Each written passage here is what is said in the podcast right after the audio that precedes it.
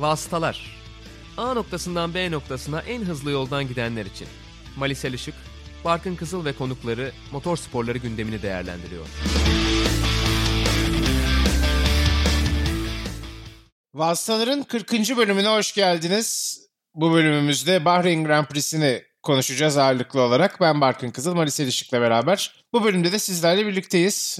Mali hoş geldin. Hoş bulduk. Nereden başlamak lazım? Çok olaylı bir Grand Prix oldu. Aslında hani uzun süre yine unutmayacağımız yarışların arasında bir tanesi daha eklenmiş oldu diyebiliriz herhalde bu sezon. Yani farklı sebeplerden tabii bu ama yine olumlu sayılabilecek bir sebepten sonuçta.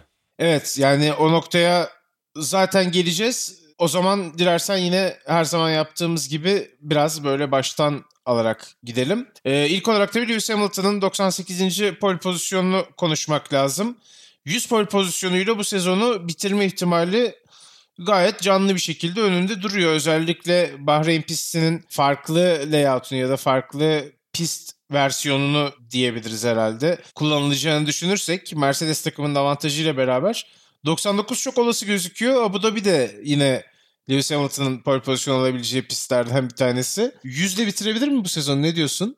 Tabii ki bitirebilir. Yani matematiksel olarak zaten bitirebilir, ona girmiyorum ama bu ihtimal gerçekçi de bir ihtimal senin söylediğin gibi. Yani yüz pole pozisyonu inanılmaz ya. Yani iki bin yirmiyi Lewis Hamilton'ın açık ara en iyi sezonu, bir pilotun Formula birde geçirdiği en iyi sezon haline de getirebilir gerçekten. Hani üç ciddi alandaki rekor, hani hem en fazla yarış kazanma rekorunu hem egale etti, sonra da kırdı, geliştirmeye devam ediyor.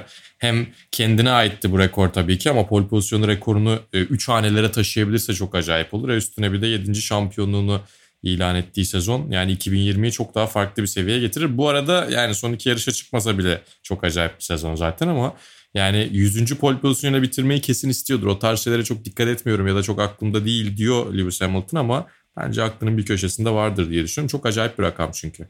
Evet, zaten bu açıdan da şimdiden tarihin en iyisi olmuş vaziyette. Artık onun çıtayı nereye çekeceğini bekliyoruz. Tabii hani hep söylenen bütün rekorlar bir gün geliştirilebilir ama biz görür müyüz acaba? Ben de şu anda merak etmiyor değilim çünkü. Görürüz belki ya. Ya yani bu pole pozisyonu rekor çünkü nereye gidecek? Yani yüz otuz yüz kırk e, herhalde evet. Gelecek gibi en azından. Ya yüz otuz yüz kırk olur mu bilmiyorum. O da çok korkunç bir rakam ama en azından galibiyetle pole pozisyonunun ikisi de yüz on yüz yirmi civarına gidebilir gibi duruyor. Yine ben iyimser yaklaşıyorum bu arada. Hamilton kırk ve sonrasına kadar da yarışır. Mercedes de aynı rekabetçiliğini korursa bambaşka seviyelere de gidebilir. Ama şey bir taraftan, yani Michael Schumacher'ın rekorunu da kırılmaz veya ulaşılmaz diye düşünüyorduk. Lewis Hamilton ve Mercedes, Ferrari ve Michael Schumacher'ın rekorlarına yetişti. Şöyle bir durum var tabii ki. Formula birin bundan sonraki çabası önde gidene ket vurmak, onu engellemek değil. Çünkü o zaman başka birinin egemenliğine fırsat veriyorsun. Bir egemenlik oluşmasını önleyecek şekilde bir yapı oluşturmaya çalışıyorlar. Hem bütçe kesintileriyle birlikte hem yeni kurallarla birlikte. Dolayısıyla arka arkaya beş sezon, altı sezon, yedi sezon veya daha fazla bir takımın hegemonya kurmasını, üstünlük kurmasını bir yapı olarak engellemeye çalışıyorlar. Önde gideni engellemek değil, sistemi değiştirmeye çalışıyorlar. Belki o yüzden benzer bir şey göremeyebiliriz. Ama belli de olmaz yani, hani dediğim gibi Lewis Hamilton'ın böyle bir şey yapabileceğini ya da herhangi başka birinin böyle bir şey yapabileceğini. Çünkü iki bin on dörtte baktığımızda Sebastian Vettel çok yakın görünüyordu buna belki. O gün bakıldığında. Şimdi ne kadar uzak diye bir taraftan düşündüğünde. Yani çok hızlı bir şekilde değişebiliyor ama o kadar hızlı değişimi yapmamak istiyor işte şimdi. Hem Formula bir yönetimi hem F I A. Bakalım iki bin yirmi iki sonrasında görmek lazım. Başka bir takım ön plana çıkar ve yine aynı derecede üstün olursa benzer bir şeyler olabilir tabii ki, neden olmasın. Ama zor. Peki o zaman yarışa geçelim. Tabii yarışın aslında hemen başlamasıyla beraber diyebiliriz herhalde Romain Grosjean'ın kazası tabii, için. İlk sektör. Ee, zaten yarış. Hani kırmızı bayrakla başlamış gibi bir şey oldu yarış. Bu sezonda gördüğümüz dördüncü kırmızı bayrak.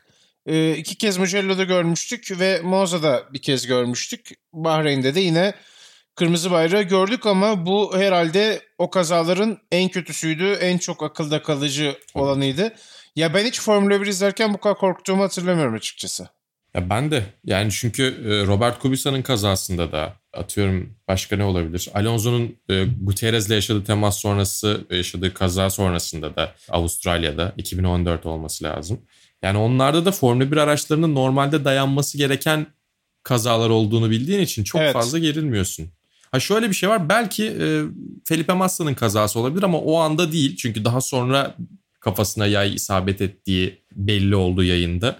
E, o dönem canlı yayında e, T R T'de konuşup stüdyoda fark edilmişti o. Oradan hatırlıyorum, ben de tatildeydim, izliyordum. Ama o kaza anında yine çok fazla şey değildi. Bir süre araçtan çıkmayınca falan belki biraz ya bir dakika bir şey mi var demiştim. Görür görmez bu kadar telaşlandığım başka bir kaza olmadı ki olacağını da tahmin etmiyorum. Çünkü yani o kadar geçmişe ait bir görüntü ki kaza sonrasında alev topuna dönen bir araç. En sonda zaten bin dokuz yüz seksen dokuz İmola'da Gerhard Berger'in kazasında F bir aracı bir darbeyle alev almış. Ondan önce de yani zaten bin dokuz yüz yetmişler ve seksenler diyebileceğimiz döneme ait bence bir görüntü. O açıdan çok acayip bence. Yani daha önce görmeye alışmadığımız ve bu aracın bunu yapmaması gerekiyor dediğimiz bir şey ya. Ne olursa olsun hani yakıt deposu ne kadar güvenli, işte karbon kevlar, hem esnek hem çok dayanıklı, çok acayip bir malzeme. Biraz böyle geliştirilmiş bir mide gibi, hani o tarz şeyleri hep biliyoruz, anlatıyorlar da biz de okuyoruz, öğreniyoruz. E öyle olunca yani bir kaza sırasında yakıt tankının parçalanıp arabanın alevler içerisinde kalması, kocaman da bir alev topu görmeyi ki hiçbirimiz beklemiyorduk. Yani bir şeyler ciddi anlamda ters gidiyor, ilk anından görüyorduk.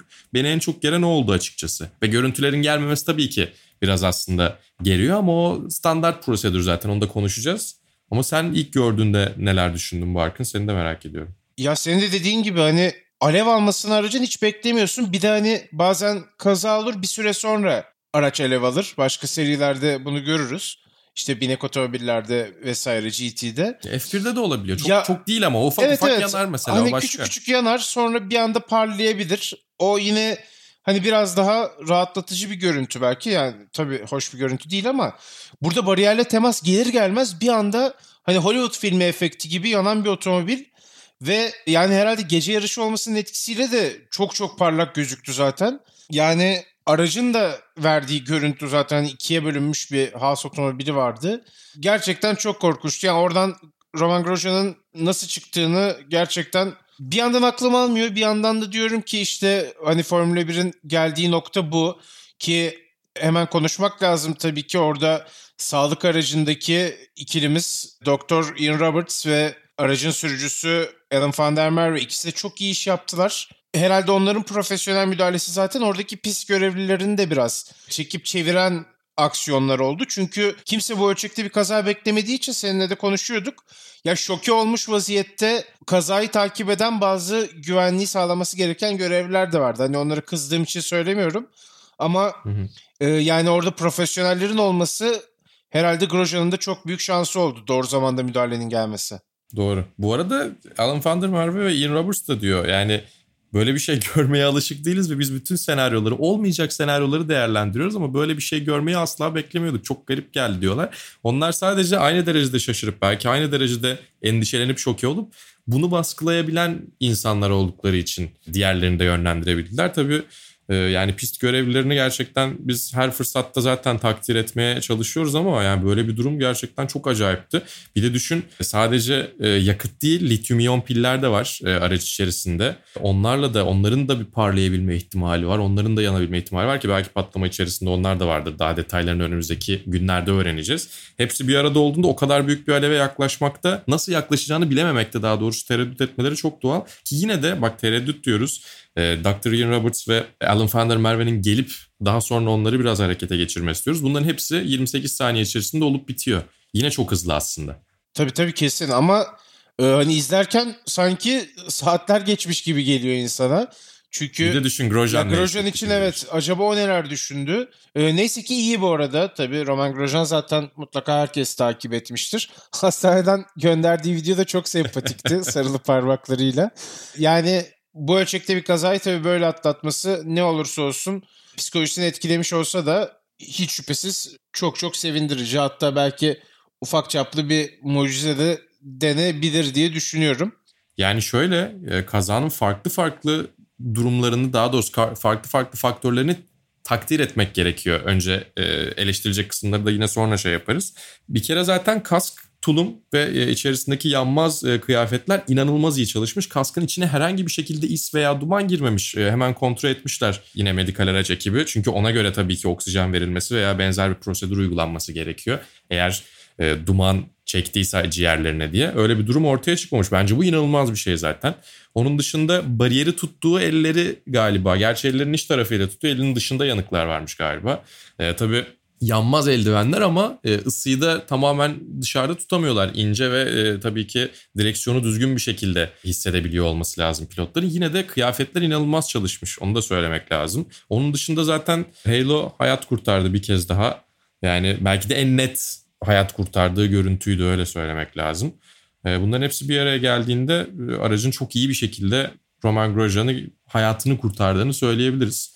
Aslında şöyle de bir durum var. Araç bölünmesi gereken parçalara bölünüyor. Normalde işte o survival cell dedikleri kısım, yaşam hücresi tek başına kalıyor. Diğer bütün parçalar ayrılarak, parçalanarak o darbeyi yemiyorlar. Ve Halo'da zaten üst kısmı koruyor daha önce.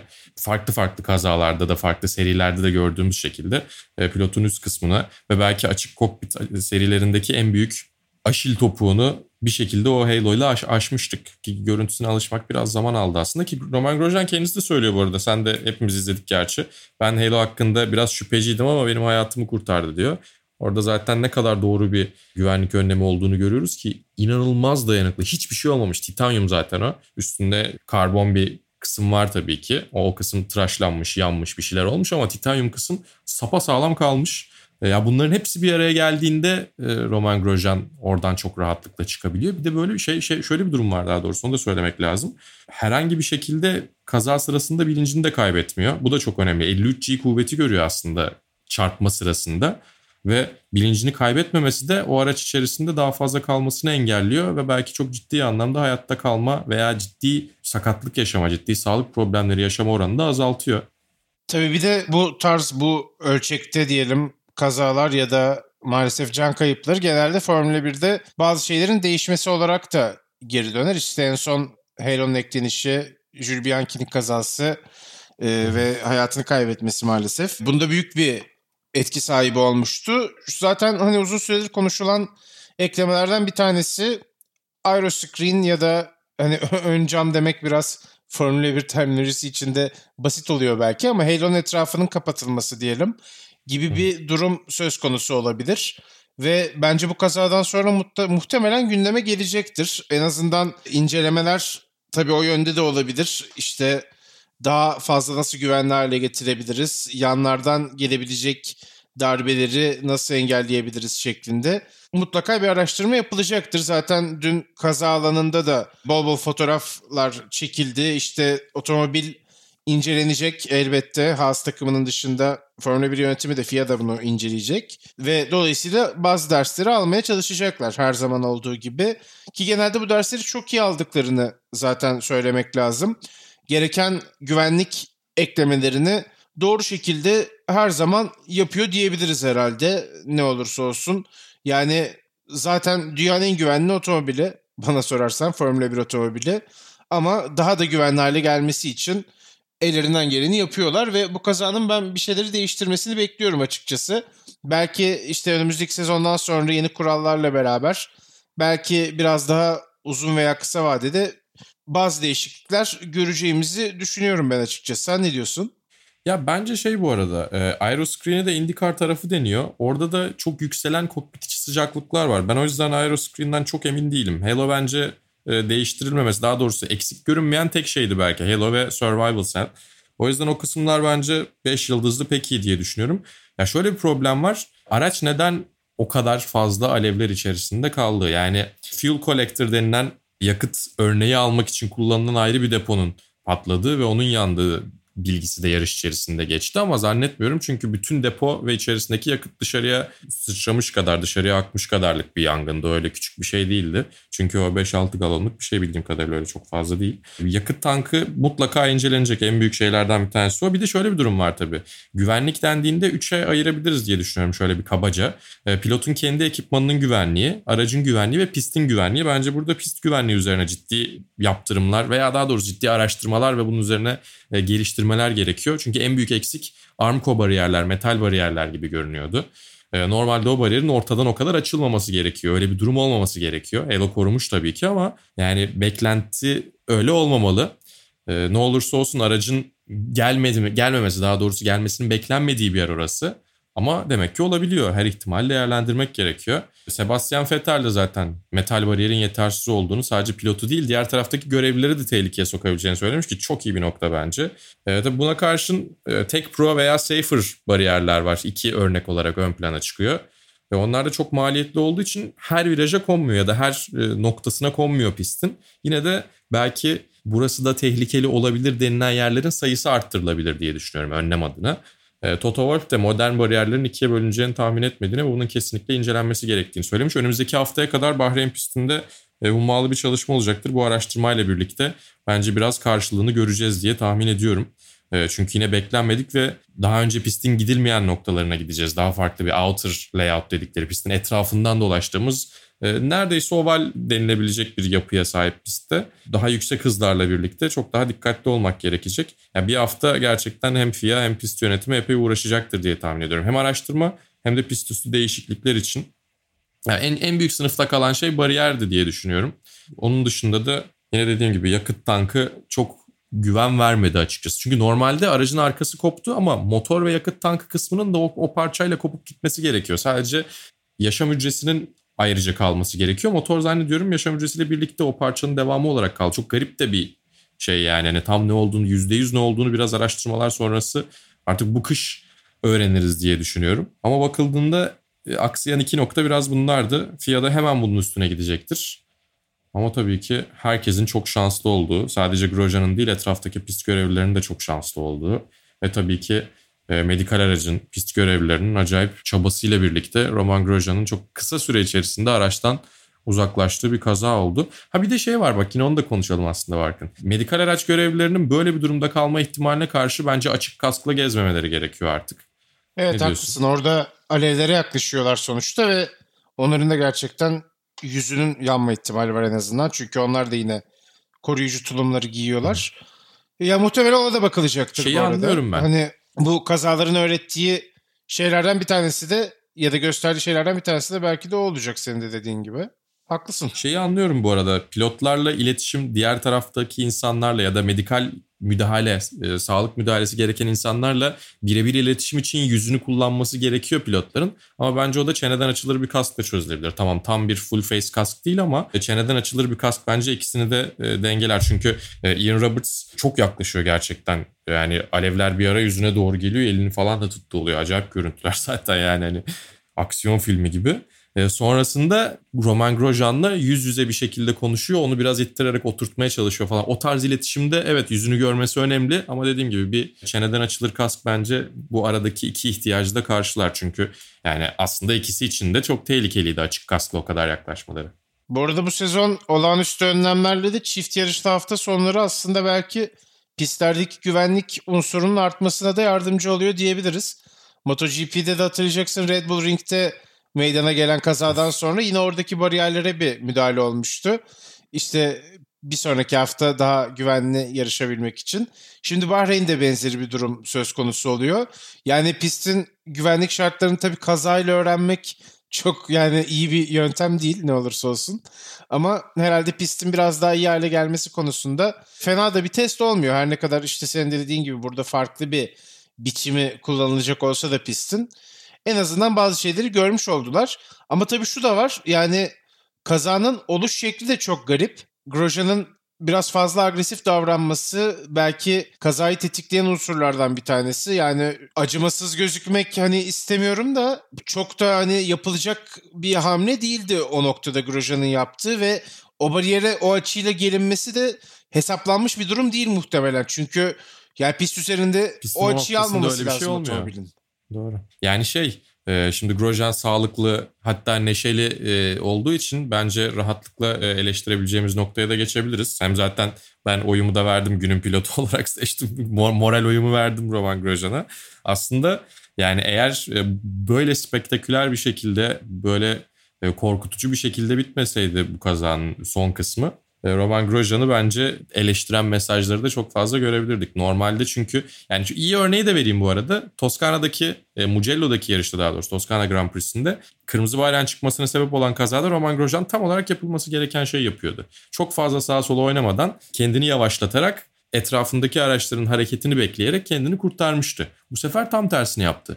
Yavaşlayıp beklemek yerine startta herhalde çok da fazla e, ciddi bir kaza değildi tabii ki. Ufak ufak temaslar gördük. Antonio Giovinazzi oradaydı. Zannediyorum Lando Norris de oralarda bir yerdeydi. Gerçi o kadar geride olamaz. Birkaç pilot yan yana dokunuyorlardı.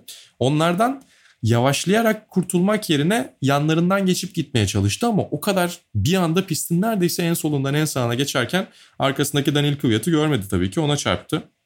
Yani aslında tabii ki çok mutluyuz yani Grosjean'a hiçbir şey olmaması neredeyse. Çok acayip bir şey bence. Ama bunların hepsini bir kenara bırakırsak da kaza Grosjean'ın kendi hatasıydı aslında.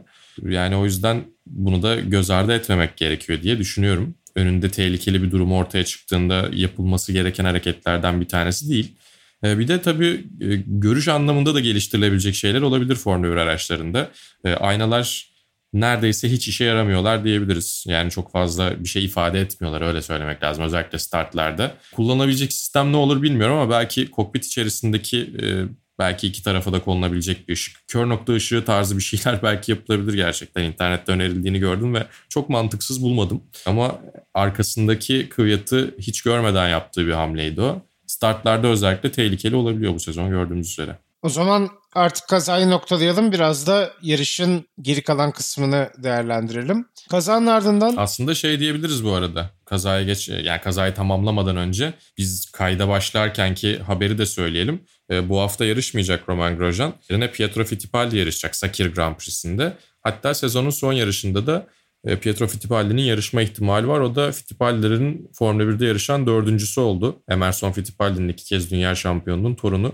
Ona da ilginç bir wildcard hakkı doğdu. Bu sezon ne kadar çok yarışamayan pilot yerine yarışan başka isimleri gördük. Yani tabii ki genellikle Hülkenberg'di o ama bir başka isim daha görmüş olduk. Bir de onu söyleyelim. Ondan sonra tekrar yarışın geri kalan kısmına dönebiliriz bence. Kazanın ardından Bottas lastik basıncı kaybetti ve ya zaten startlarda da çok iyi bir iş çıkartmadı Bottas. Türkiye'den beri süre gelen diyelim kötü performansları devam ediyor. Tabii burada biraz şanssızlık da söz konusu oldu. Bir şekilde ancak ilk onun içine kendisini atabildi Fin sürücü. Bu anlamda yine aslında hayal kırıklığı yaşadığı bir hafta sonunu geride bırakıyor diyebiliriz herhalde. Öte yandan Lewis Hamilton'ın kazandığından zaten bahsetmiştik. Vettel ise startta Leclerc'le ciddi anlamda karşı karşıya geldi. Bu iki otomobilin hatta çarpışma ihtimali de vardı. Yine Avusturya'ya bir gönderme yaptı Vettel. Benim de gördüğüm en sert bir şekilde dürüst diyelim telsiz mesajlarından bir tanesiydi. Belki de ayağımı gazdan çekmeyip çarpsam daha iyi olurdu diyor Vettel ve bu ikili arasındaki gerilim aslında sezon boyunca da devam etti. Hala da devam ediyor. Belki e, işte pist dışındaki görüntülerde sanki takım içi ortam o kadar gergin değilmiş ya da araları iyiymiş gibi bir görüntü veriyorlar ama her piste çıktıklarında neredeyse karşılıklı olarak da aslında sadece Vettel tarafından değil bu gerginliği hissediyoruz. İşte Leclerc de telsiz mesajlarında önce sinirini dışarı vuruyor, sonra Sebastian Vettel'i tebrik etmesi gerekiyorsa tebrik ediyor. Türkiye'de gördük son örneğini. Vettel zaten burada hiç geri adım atmadı. Enteresan da bir takım arkadaşlığı ilişkisinin sonuna geliyoruz aslında Ferrari'de de. Evet yani Vettel bu arada iki startta da Leclerc'in agresifliğinden şikayetçi olmuş. O da ilginç geldi bana yani iki startta da Charles Leclerc. İkincide evet biraz fazla zorluyor içeriği. Hatta takım arkadaşı olmalarını e, suistimal ettiğini düşünürcesine bir şeyler söylüyor. E, birbirimize boşluk bırakacağımızı bildiğimiz için mi böyle davranıyor diyor. Ya bence çok fazla gerek yok ama bu arada bu e, Sebastian Vettel açısından bakıldığında bence olumlu bir emare. Çünkü normalde sezon içerisinde biraz daha bitkin takım telsizi mesajları görüyorduk. Türkiye'deki podyumla birlikte tekrar içindeki ateş yanmış gibi. E zaten iki yarış kaldı artık sezonun bitmesine. Ondan sonra bir daha Charles Leclerc'le veya Ferrari'yle iyi anlaşmak zorunda değil. Öyle bir ihtiyacı olmayacak.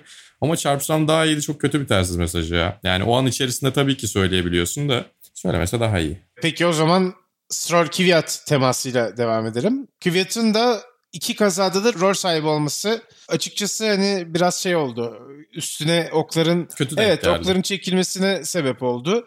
Aslında Grosjean kazasında çok bir suçu yok Kvyat'ın. O çizgisinde hiç ilerliyor. Hiç yok bence hatta. sekizde sıfır. Ya Stroll kazasında da şöyle takla atması Stroll'ün kazayı biraz daha olduğundan kötü gösterdi. Yoksa Kvyat evet. buradan maksimum bir beş saniyelik cezayla ayrılabilirdi. Belki yarış kazası olarak bile değerlendirilme ihtimali vardı. İşte kazanın boyutuna göre ya da Stroll'ün aldığı temasın yarattığı etkiye göre. Ama biraz da Kvyat'ın şanssızlığı. Tabii Stroll'ün büyük şanssızlığı ne olursa olsun. Taklayla sonuçlandı. Racing Point'in ileride biraz daha da kötü olacak yarışı. Önemli bir darbe almış oldu o noktada. Zaten Racing Point'e bir kez daha değineceğiz. Mutlaka Perez'i konuşmak lazım. Ama onun yerine Renault'lara hemen geçelim. Sonrasında tekrar döneceğiz dediğim gibi. Onlar da birbirleriyle mücadele ettiler. Hatta Daniel Ricciardo'nun da neden birbirimizle savaşıyoruz şeklinde sistemli bir mesajı vardı Ocon karşısında. Takım sonrasında bir emir gönderdi Ocon'a ve yer değiştirdiler. Ama işte yine Renault takımının birbiriyle mücadele ederek zaman kaybettiğini gördük. Öte yandan McLaren'lar çok iyi bir gün geçirdiler. İstersen biraz ondan sen bahsetmeli. Sonrasında da Perez'i, Racing Point'i ve son olarak da Red Bull'u konuşalım. Ki zaten biz hep bu e, geri kalanların en iyi takımı paketini hep beraber yorumluyoruz. Yani e, Racing Point'i, McLaren'ı, Renault'u. Yani Renault'un bir kere zaten birlikte çalışmak yerine hakikaten vakit kaybetmeleri çok garip geldi bana. Çünkü sonrasında Ocon'a yol verdirttiler. E, zaten Daniel Ricciardo e, kazanın tekrar tekrar gösterilmesini çok rahatsız edici bulmuş sonrasındaki açıklamalarıyla birlikte. Mental olarak bence bu kazadan, Grosjean'ın kazasından en çok etkilenen pilottu. Ki bu arada yani Ocon'daki görüşüne de çok fazla katılmıyorum çünkü hem ne kadar Formula birin güvenli olduğunu göstermek adına hem de zaten pilot iyiyken ne olduğunu herkesin anlaması adına bence kazanın ve görüntülerin gösterilmesinde çok bir sıkıntı yok. Herkes güvendeydi, bir de sadece Grosjean değil, pist görevlilerinden de herhangi bir problem yaşayan olmadığına göre bence o görüntülerin verilmesinde sıkıntı yok. Ama bu e, Ricardo'nun ne kadar e, yarış içerisinde etkilendiğini gösteren bir şeydi. O açıdan da normalde gördüğümüz kadar e, keskin, normalde gördüğümüz kadar avcı değildi e, Daniel Ricciardo. Belki o farkı bu bilgiyle birleştirdiğimiz zaman daha e, aşikar diye düşünüyorum. Esteban Ocon aslında fena değildi. Yani ikili mücadelelerde özellikle biraz daha diş gösterebilen pilotlardan bir tanesiydi yarış içerisinde. E, özellikle Charles Leclerc'e fena olmayan da bir savunması vardı e, ilk virajda. Ama onun dışında Renault'lar buradan çok iyi işler yapmaları gerektiğini bilerek ayrılıyorlar. Daha doğrusu buraya öyle gelmişlerdi. Çünkü Daniel Ricciardo da bunu söylüyordu. Esteban Ocon da söylüyordu. E, takım da söylüyordu. Racing Point şu anda en iyi takım. Dolayısıyla e, bu avantajı iyi bir şekilde değerlendirmeleri, iyi puanlar almaları gerekiyor. E, az kaldı zaten. Yani bir de bir sıra e, on milyonlarca dolar yapıyor. Şöyle bir bakıldığında yani üçüncü veya işte altıncı bitirdiğinizde arada yani kabaca hesapla yirmi otuz milyon dolar oynuyor. Çok ciddi bir ödül parası. E, böyle olduğu için Racing Point'in de özellikle ciddi anlamda hayal kırıklığı yaşadığı, puansız ayrıldığı bir yarış oldu. Ama bu fırsatı değerlendiren McLaren'lar oldular. Ki cumartesi günü bittiğinde böyle düşünmüyorduk. Sıralamalarda fren sorunu yaşadığı için o brake by wire sistemi kilitlendiği için el freni çekmiş gibi ilk virajda aracın arkası kaymıştı. Arka lastikler kilitlenmişti ve dolayısıyla Carlos Sainz on beşinci bitirmişti sıralamaları. Q iki'de anlamlı bir tur atamayarak. Ama sonra inanılmaz bir yükselişle yarıştaki geçişleriyle birlikte beşinci sırada bitirdi. Lando Norris dokuzuncu olmuştu sıralama turlarında, yine ideal değildi aslında. O da dördüncü bitirdi. Yani McLaren'lar çok iyi puanlar aldılar. Bu kaotik yarışta en avantajlı hale gelen takım onlar oldular. E aradaki fark da bayağı açıldı aslında. Yani on yedi puanlık bir fark açtılar arkalarındaki Racing Point'le. McLaren yüz yetmiş bir puanda, Racing Point yüz elli dört, Renault yüz kırk dört, Ferrari yüz otuz bir... Alfa Tauri'de doksan yedi. Belki onlar da çok acayip işler yaparlarsa Ferrari'yi şöyle bir ucundan koklayabilirler. Ya da Ferrari tabii ki acayip işler yaparsa Renault'u yakalayabilir. Ama şu anda herhalde e, Racing Point ile McLaren arasına kaldı gibi duruyor bu ikili e, mücadele. Öyle söylemek lazım. Renault hafiften düşüyor gibi e, bu üçüncülük mücadelesinden. Ama hep bu üçlüyü birlikte değerlendiriyoruz. Hala o mini şampiyonaya bakmak da yarış içerisinde keyifli oluyor bence. Sen ne dersin? Yani Racing Point'in aslında darbe aldığı bir yarış oldu ne olursa olsun, senin de dediğin gibi. Çok puansız ayrıldılar ve podyuma gidecek yani puansız ayrıldılar. Çok mücadele bu kadar sıkı bir şekilde devam ederken bir anda iki aracın hatta iyi de giderken yarış dışında kalması şüphesiz hesapladıkları bir şey olmasa gerek. Perez'in de zaten iki tur vardı önünde ve bir kez daha podyum kaçırmış oldu. Bu sezon dört podyum yapması gerekiyordu bence Perez'in en az. Hak ettiği podyumları Aha, vermeye devam ediyor aslında. Hediye edilenlerle birlikte değil yani mi? Önümüzdeki sezon zaten şu anda bir anlaşması yok. Formula birde koltuğu yok. Ve dört podyum alabilme potansiyelini kaçırmış bir sürücü olarak ve halihazırda podyum almış bir sürücü olarak Racing Point takımıyla bence mutlaka bir koltuğu hak ediyor. Bir kez daha hatırlatayım. Yani buradan mesajımı göndereyim. Red Bull tabii hala onun için açık bir kapı olabilir. Onun dışında da açıkçası ben hani iddialı olmayan bir takımla Perez'in devam etmesinin çok bir anlamı olmadığını da düşünüyorum bu arada. Onu da söyleyeyim. Ya zaten iki bin yirmi bir için çok koltuk kalmadı da sonra da dönmeye de bilir diyorsun. Yani dönecekse bir de biraz daha gerçekten onun yeteneklerini gösterebileceği bir takım olmasını tercih ederim ben. Hatta Mick Schumacher için de konuşuyoruz. Hı. İşte Haas'la başlayacak. Nasıl bir kariyer başlangıcı olacak onun için vesaire. Ama tabii çok farklı pozisyondaki iki pilot. Ben sadece Haas takımındaki soru işaretine dikkat çekmek amacıyla ifade ettim bunu. Her neyse, Perez de tabii podyum benim için çok önemli değil. Önemli olan Romain'in iyi olması demiş. Onlar tabii iyi arkadaşlar. O da yine kazadan ciddi anlamda etkilenen isimlerden bir tanesi. Senin de az önce ifade ettiğin gibi. Çok klas bir açıklama ama. Yani çok büyük hayal kırıklığı çünkü ve buradan böyle bir açıklamayla konuyu bağlıyor olması gerçekten çok klas. Bir de bir taraftan Sergio Perez Pilotlar Şampiyonası'nda dördüncülük için de mücadele ediyor. Burada üçüncü olsaydı çok iyi puanlar alacaktı. Ricciardo'nun sadece iki puan gerisinde. Orası da bayağı sıkışık. Albon'la Sainz seksen beşer puanda. Onların bir puan önünde Lando Norris var. Leclerc doksan sekiz, Perez yüz, Ricciardo yüz iki. Orası da acayip bir mücadele gerçekten. Asıl şampiyona orada. Orada da hem takımı hem kendisi ciddi anlamda avantajlı olacaktı. E şimdi burada bir podyum elde etse Red Bull ikinci koltuğuna insanlar biraz daha belki konuşacaklar diyeceklerdi. O iş tam tersine döndü. O koltukta şu an oturan pilota yaradı. Tabii Alex Albon buradan bir podyum yakalamış oldu Perez'in yarış dışı kalmasıyla beraber. O da yarışı dördüncü sırada götürüyordu ve zaten yarış sonu olduğu için de hiç zorlanmadan o podyumu aldı. Ama bu konu etrafında enteresan yorumlaşmalar, enteresan yorumlar döndü. Albon'un bu sezon ikinci podyumu dolayısıyla bir miktar kendisi anlamında rahatlamış olabilir. Daha doğrusu bir miktar rahatlamış olabilir kendisi. Fakat Verstappen o kadar da rahat yaklaşmamış duruma. Takım arkadaşınızın otuz kırk saniye gerisinde yarışı bitiriyorsanız çok iyi bir iş yapmıyorsunuz demektir diyor Max Verstappen. Aslında çok da doğru söylüyor. Yani bu kadar tabii açık sözlü olması ondan görmeye alıştığımız davranışlardan bir tanesi. Bunu yapabilen bir isim. Hatta bu tarz yaklaşımlarıyla, açıklamalarıyla biraz da bazıları tarafından antipatiyle bakılan bir isim haline geldi Verstappen. Ama ne olursa olsun çok yarışçı, çok mücadeleci bir isim olması da aslında bu tarz bir açıklaması, açıklama yapmasını bence nasıl diyeyim haklı kılmıyor ama onun karakterini yansıtıyor diyebiliriz. Verstappen çok mücadeleci bir isim ve bazen o hırsı açıklamalarına yansıyabiliyor dediğim gibi. Tabii takım arkadaşıyla ilgili bu kadar sert konuşmak ne kadar doğru ya da bildiği bir şeyler mi var acaba? Ya bir de konuyu özellikle oraya getirmiş. Sigortsport'a, Hollanda televizyonuna konuşuyor. Alex iyi bir iş çıkardı demişler sadece. Yani normalde aslında onlar da acayip fanatikler. Yani gerçekten Max Verstappen holiganları gibi anlatıyorlar yarışları da. Jack Ploy'la Olav Mol. Ama yani gayet olumlu bir pas atmışlar. Alex Albon'u övsün diye pas atmışlar Verstappen'e, iyi bir iş çıkardı diye. O da direkt takım arkadaşınızın otuz kırk saniye gerisinde yarışı bitiriyorsanız iyi bir iş çıkardığınızı söylemek zor diye sinirlenmiş mi? Yoksa yani gerçekten yanında önümüzdeki yıl Albon'u istemiyor mu? Çünkü hep sezon boyunca bahsediyoruz zaten. Öndekilerle mücadele edebilmek için iki pilotunuzun birden, Mercedes'lerle mücadele edebilmek için iki pilotunuzun birden tehditkar olması gerekiyor. E tek araçla yarışıyor gibi oldu sezon. Sezon boyunca Max Verstappen. Açıkçası ben biraz şaşırdım yani, hiç beklenmedik. Çünkü yani Albon için olumlu bir gün, bir de e, olumlu bir hafta sonu oldu. Kötü başlamış olmasına rağmen antrenmanlarda büyük bir kaza yapmıştı. Öyle başlamıştı haftaya. Tatsız başlamıştı. Çok tatlı bir şekilde bitti. Şansla da olsa.